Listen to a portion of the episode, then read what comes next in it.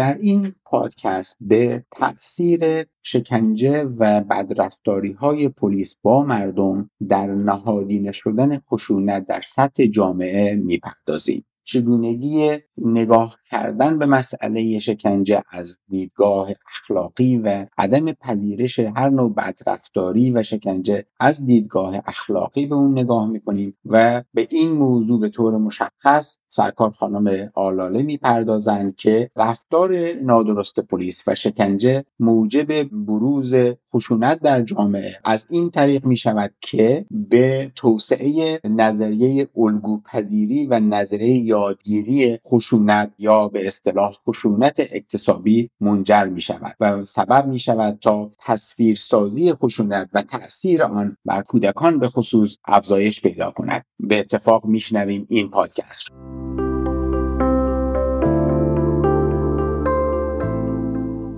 در این جلسه پس داریم بیشتر به نهادینه شدن خشونت در جامعه از طریق شکنجه صحبت کنیم. توجه داشته باشید که ممکن صحبت های ناخوشایندی مطرح بشه. بحث از شکنجه است بحث از خشونت هست. که از روانی تحت تاثیر قرار بگیرید. البته اینجا قرار نیست روایت های شکنجه در واقع بیان بشه.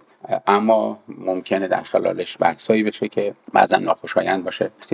دیگه اینکه اینجا ما صحبت از درمان شکنجه و راه های درمان نداریم به این خاطر نمی‌خوام داستان های شکنجه رو بشنویم اینجا و بخوایم راه های درمانی اون رو بررسی کنیم. بلکه بیشتر هدف اون هست که با مسئله شکنجه برخورد کنیم که اساسا شکنجه چرا اتفاق میفته؟ با وجود که ممنوعیت داره در قوانین مختلف ولی چرا همچنان وجود داره در های سیاسی در کشور خودمون در کشورهای مختلف؟ کم یا زیاد بستگی به مناسبات مختلف وجود داره.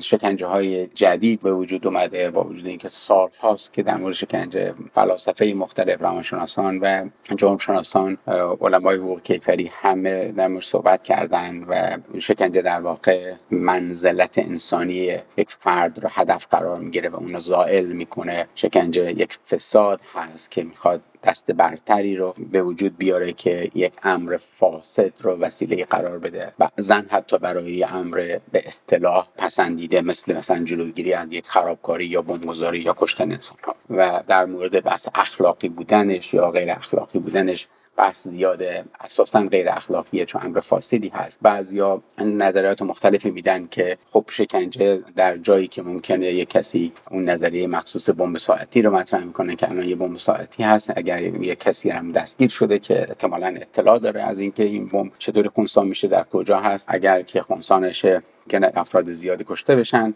خب اگه شکنجهش کنی می‌تونه بگه که چه اتفاقی میفته و چه کسانی کجا هست و جلوگیری میشه از وقوع اون عمل تروریستی سنگین آیا در این حالت شکنجه روا هست یا نه؟ بحث اخلاقی این موضوع موضوع بحث ما زیاد نیست ولی می‌تونیم باز در موردش حرف بزنیم. اما من به شخص معتقد هستم که یه امر فاسدی هست به هیچ وجه بر اون نمی‌تونیم اعتبار ببخشیم و ضمن اینکه صرفا یه احتماله. اگه ما حتی شکنجم بکنیم ممکنه و در مورد حتی نظری با مساعتی جواب منطقی نگیریم. بنابراین با مجموعه صحبت های مختلف گروه های موافق و مخالفی که در این رابطه وجود داره می‌تونیم با هم دیگه بحث کنیم ببینیم که چرا شکنجه باعث نهادینه شدن خشونت در جامعه میشه. رفتارهایی که پلیس به خصوص در های مختلف که عصبانی میشه انجام میده. اخیرا یه مامور نیروی انتظامی افرادی سالخورده ای که در صف تزریق واکسن بودن رو به طرز نادرستی حل میده. این رفتار این بخشی از همون خشونت هست که میاد در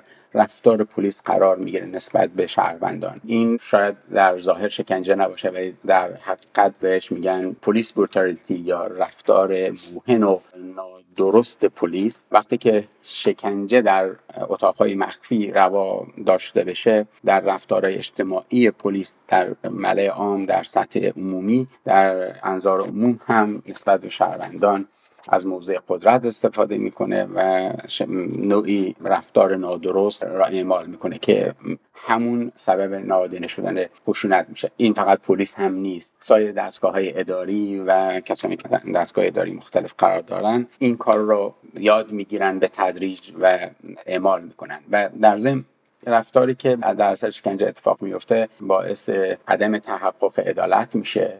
برای اینکه شکنجه میشه آسون ترین راه برای گرفتن اقرار اعتراف وادار کردن به شهادت یا تخریب شخصیت انسانی افراد. و وقتی که پلیس نیاز نداشته باشه که به کشف علمی جرم را انجام بده خب به روش آسون که کابل و بدن انسان هست یا ترساندن یا ایجاد رو وحشت خانواده را تحت فشار قرار دادن انفرادی طولانی مدت چشمند زدن قطع ارتباط با خانواده و جامعه در طولانی مدت. مجموعه اینها ابزارهایی میشه که خیلی آسون و راحت پلیس و دستگاه امنیتی به جای که برن تحقیقات جدی انجام بدن پیشگیری از وقوع جرم کنن و ابزارهای علمی دقیق اون رو داشته باشن متکی میشن به مسئله اقرار و متکی میشن به شکنجه برای گرفتن اقرار. آسونترین راه ممکن و خب بسیاری از مواقع ممکنه جواب بده خصوص در جراحی مواد مخدر سرقت جواب بده ولی آیا واقعا درسته؟ نه.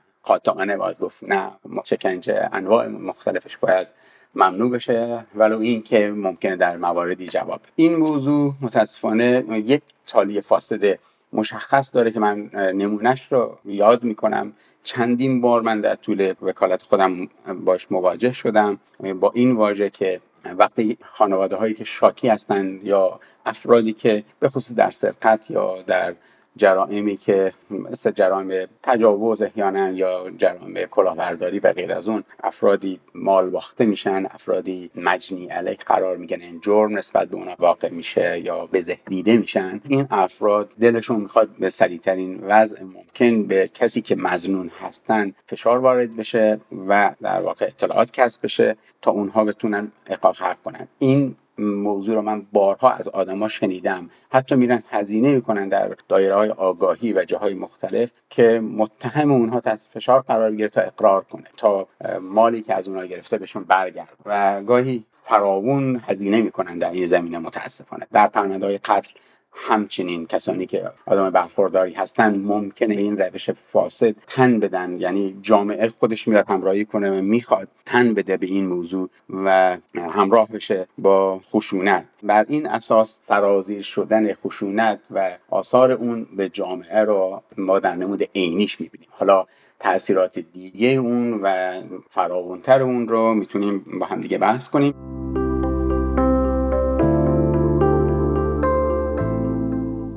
از اینکه در رابطه با این مثالی که همین اخیرا در رابطه با این آقای پلیسی که به سمت سالمندان از رفتارهای قلدر ماوانه استفاده کرد و هل داد خیلی از کامنت هایی که من میخوندم می‌گفتن که چرا ما اینقدر خشمگین هستیم؟ چرا اینقدر ما عصبانی هستیم؟ و اون فرد رو یک فرد عصبانی و خشمگین می‌دیدن. خب اینجا خیلی لازمه که ما اول تعریف خشم و خشونت رو بدونیم و بعد تفاوت این دو رو بدونیم. چون اگر این دو رو در یه حد بذاریم قطعا ما از خشم خودمون هم فراری میشیم و خشم خودمون رو هم نادیده می‌گیریم.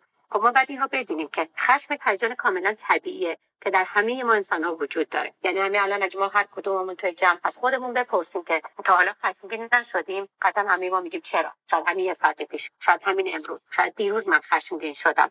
ولی خب این خشم تا اینجا طبیعیه که من خشمگین بشم ولی اگر که این خشم من تبدیل به پرخاشگری خشونت و آسیب به دیگرون بشه اینجاست که دیگه جز رفتارهای خشونت آمیز و میره توی دایره خشونت. رفتار این فردی که ما حالا برای مثال ازشون آوردیم قطعا جز رفتارهای قلدر ماوانه که جز خشونت حساب می‌شد و همون خاطر به هیچ جز خشمگین بودن و یا عصبانی بودن این فرد نمی‌شد. خواستم فقط این رو ابتدا بگم که ما باید حتما بین این دو مرز رو بشناسیم. مورد بعدی که حالا ما از این افراد می‌بینیم یک دلیلش برمیگرده به اینکه خشونت این واکنش نسبت به محرومیت و ناکامیه. شاید خیلی ها الان با خودشون بگن که خب افرادی که دارن زیر مجموعی یک سیستم دارن کار می‌کنن خب در کنار اونها هستن. اونها چرا اینقدر خشونت دارن؟ چه رفتارهای خشونت آمیز دارن؟ اونها که نباید در محرومیت باشن یا در ناکامی باشن. این ما هستیم به عنوان یک فرد با افراد جامعه که در محرومیت و ناکامی هستیم. ولی خب ببینید این افراد مستقیم رفتارهای خشونت آمیز رو می‌بینن. یعنی ما در علم روانشناسی سعی می‌کنیم از دیدگاه الگو پذیری و نظریه مشاهده و الگو پذیری استفاده بکنیم اینجا. که در اون یک فرایند صورت می‌گیره که فرد اون رفتارها رو از طریق مشاهده یاد می‌گیره و اونها رو دوباره تولید می‌کنه. و این مقوله ادامه پیدا میشه. این الگو ادامه پیدا می‌کنه تا به مرحله همانند سازی می‌رسه. یعنی به دلیل اینکه از فرد بالا دست خودش مدیر خودش یا کسی که در رأس اون سیستم هست می‌بینه اونها رو الگو پذیری می‌کنه و اونها رو همانند سازی می‌کنه و در جامعه اونها رو پیاده می‌کنه. همین چیزی که ما الان بسیار زیاد داریم در جامعه می‌بینیم که چقدر این مسئله پراکنده شده به خاطر که مثلا بعد خشونت یک بعد کاملا انتقادی هست. یعنی خیلی راحت از افراد به هم انتقال پیدا می‌کنه. مورد بعدی که در رابطه با خشونت هست بحث یادگیریشه. زمانی که مسئله خشونت رو می‌بینیم رفتاری رو می‌بینیم بسیار این رو یاد می‌گیریم که جز یادگیری های اقتصابی ما میشن و زمانی هم که اونها رو یاد می‌گیریم به دلیل یادگیری اونها اونها رو جز راه های مقابله ای استفاده می‌کنیم. چون زور فلانی زورش به من نرسید که به من خشونت ورزید خب پس من هم چون زورم نمی‌رسه و نمی‌تونم باهاش مقابله بکنم من هم از خشونت استفاده می‌کنم من هم از این رفتار استفاده می‌کنم. و این چرخه که برای ما رخ میده و ما باید بتونیم این چرخه رو بشکنیم تا بتونیم یک جای این خشونت رو قطع کنیم. از نهادین شدنش برمیگردیم.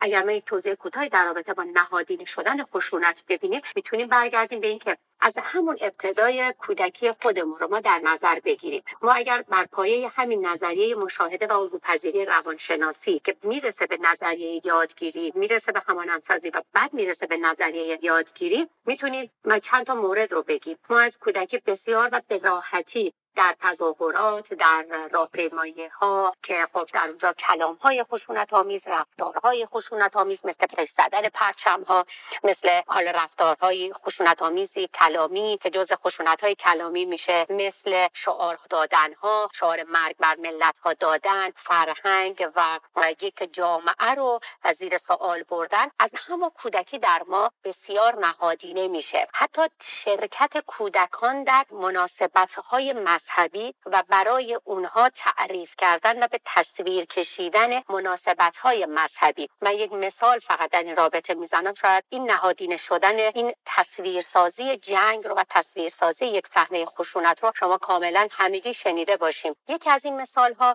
می‌تونیم به مجرم گردانی ها توی خیابون که به راحتی ما اونها رو می‌بینیم از کنارش هم رد میشیم و فکر می‌کنیم اونها به هیچ عنوان نمی‌تونه در روان ما و در ناخودآگاه ما تاثیر داشته باشه به خاطر اینکه خب فکر می‌کنیم افرادی رو مجرم بودن جرمی رو مرتکب شدن و الان دارن مجازات میشن. ولی همین دیدن و مشاهده پذیری کتک زدن و تنبیه اون مدلی که نوعی از شکنجه هست می‌تونه به نهادینه شدن خشونت در جامعه تبدیل بشه. مورد بعدی که بخوام مثال بزنم ما یک مراسم مذهبی در محرم داریم به نام مناسبت روزی بوده که علی اصغر فرزند امام حسین در اون روز توسط خود امام حسین با تصویری که حالا من تصاویرش رو می‌دیدم کودکش رو بلند می‌کنه روی دستانش می‌گیره که چندین تیر به گردنش و بدنش می‌خوره و فرزندش رو قربانی می‌کنه. و همین صحنه رو ما در مناسبت های مذهبی با مادران و فرزندان طفلشون داریم. ما بارها و بارها در این مناسبت ها غیر از اون کودکان و نوزادان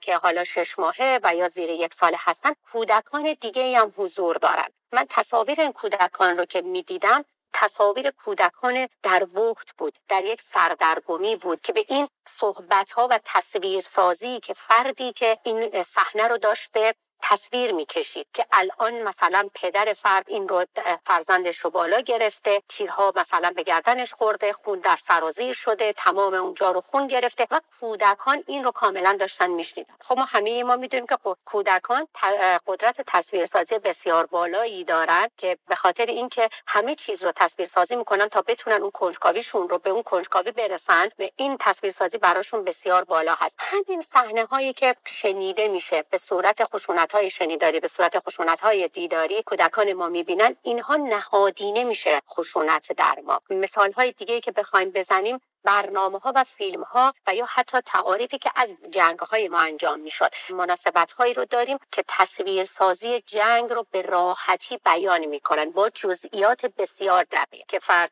مثلا پاشو از دست داد مثلا به این شرایط دچار شد. ببینید از همون کودکی دارن با این رفتار و با این تعاریف خشونت رو برای ما عادی سازی می‌کنن. ما به یک مرحله حساسیت زدایی می‌رسیم. یعنی اینکه خشونت حساسیت خودش رو از دست میده و رفتارهای این چنینی طبیعی و قابل قبول میشه. و اینجاست که به نهادین شدن این خشونت بسیار می‌تونه کمک بکنه.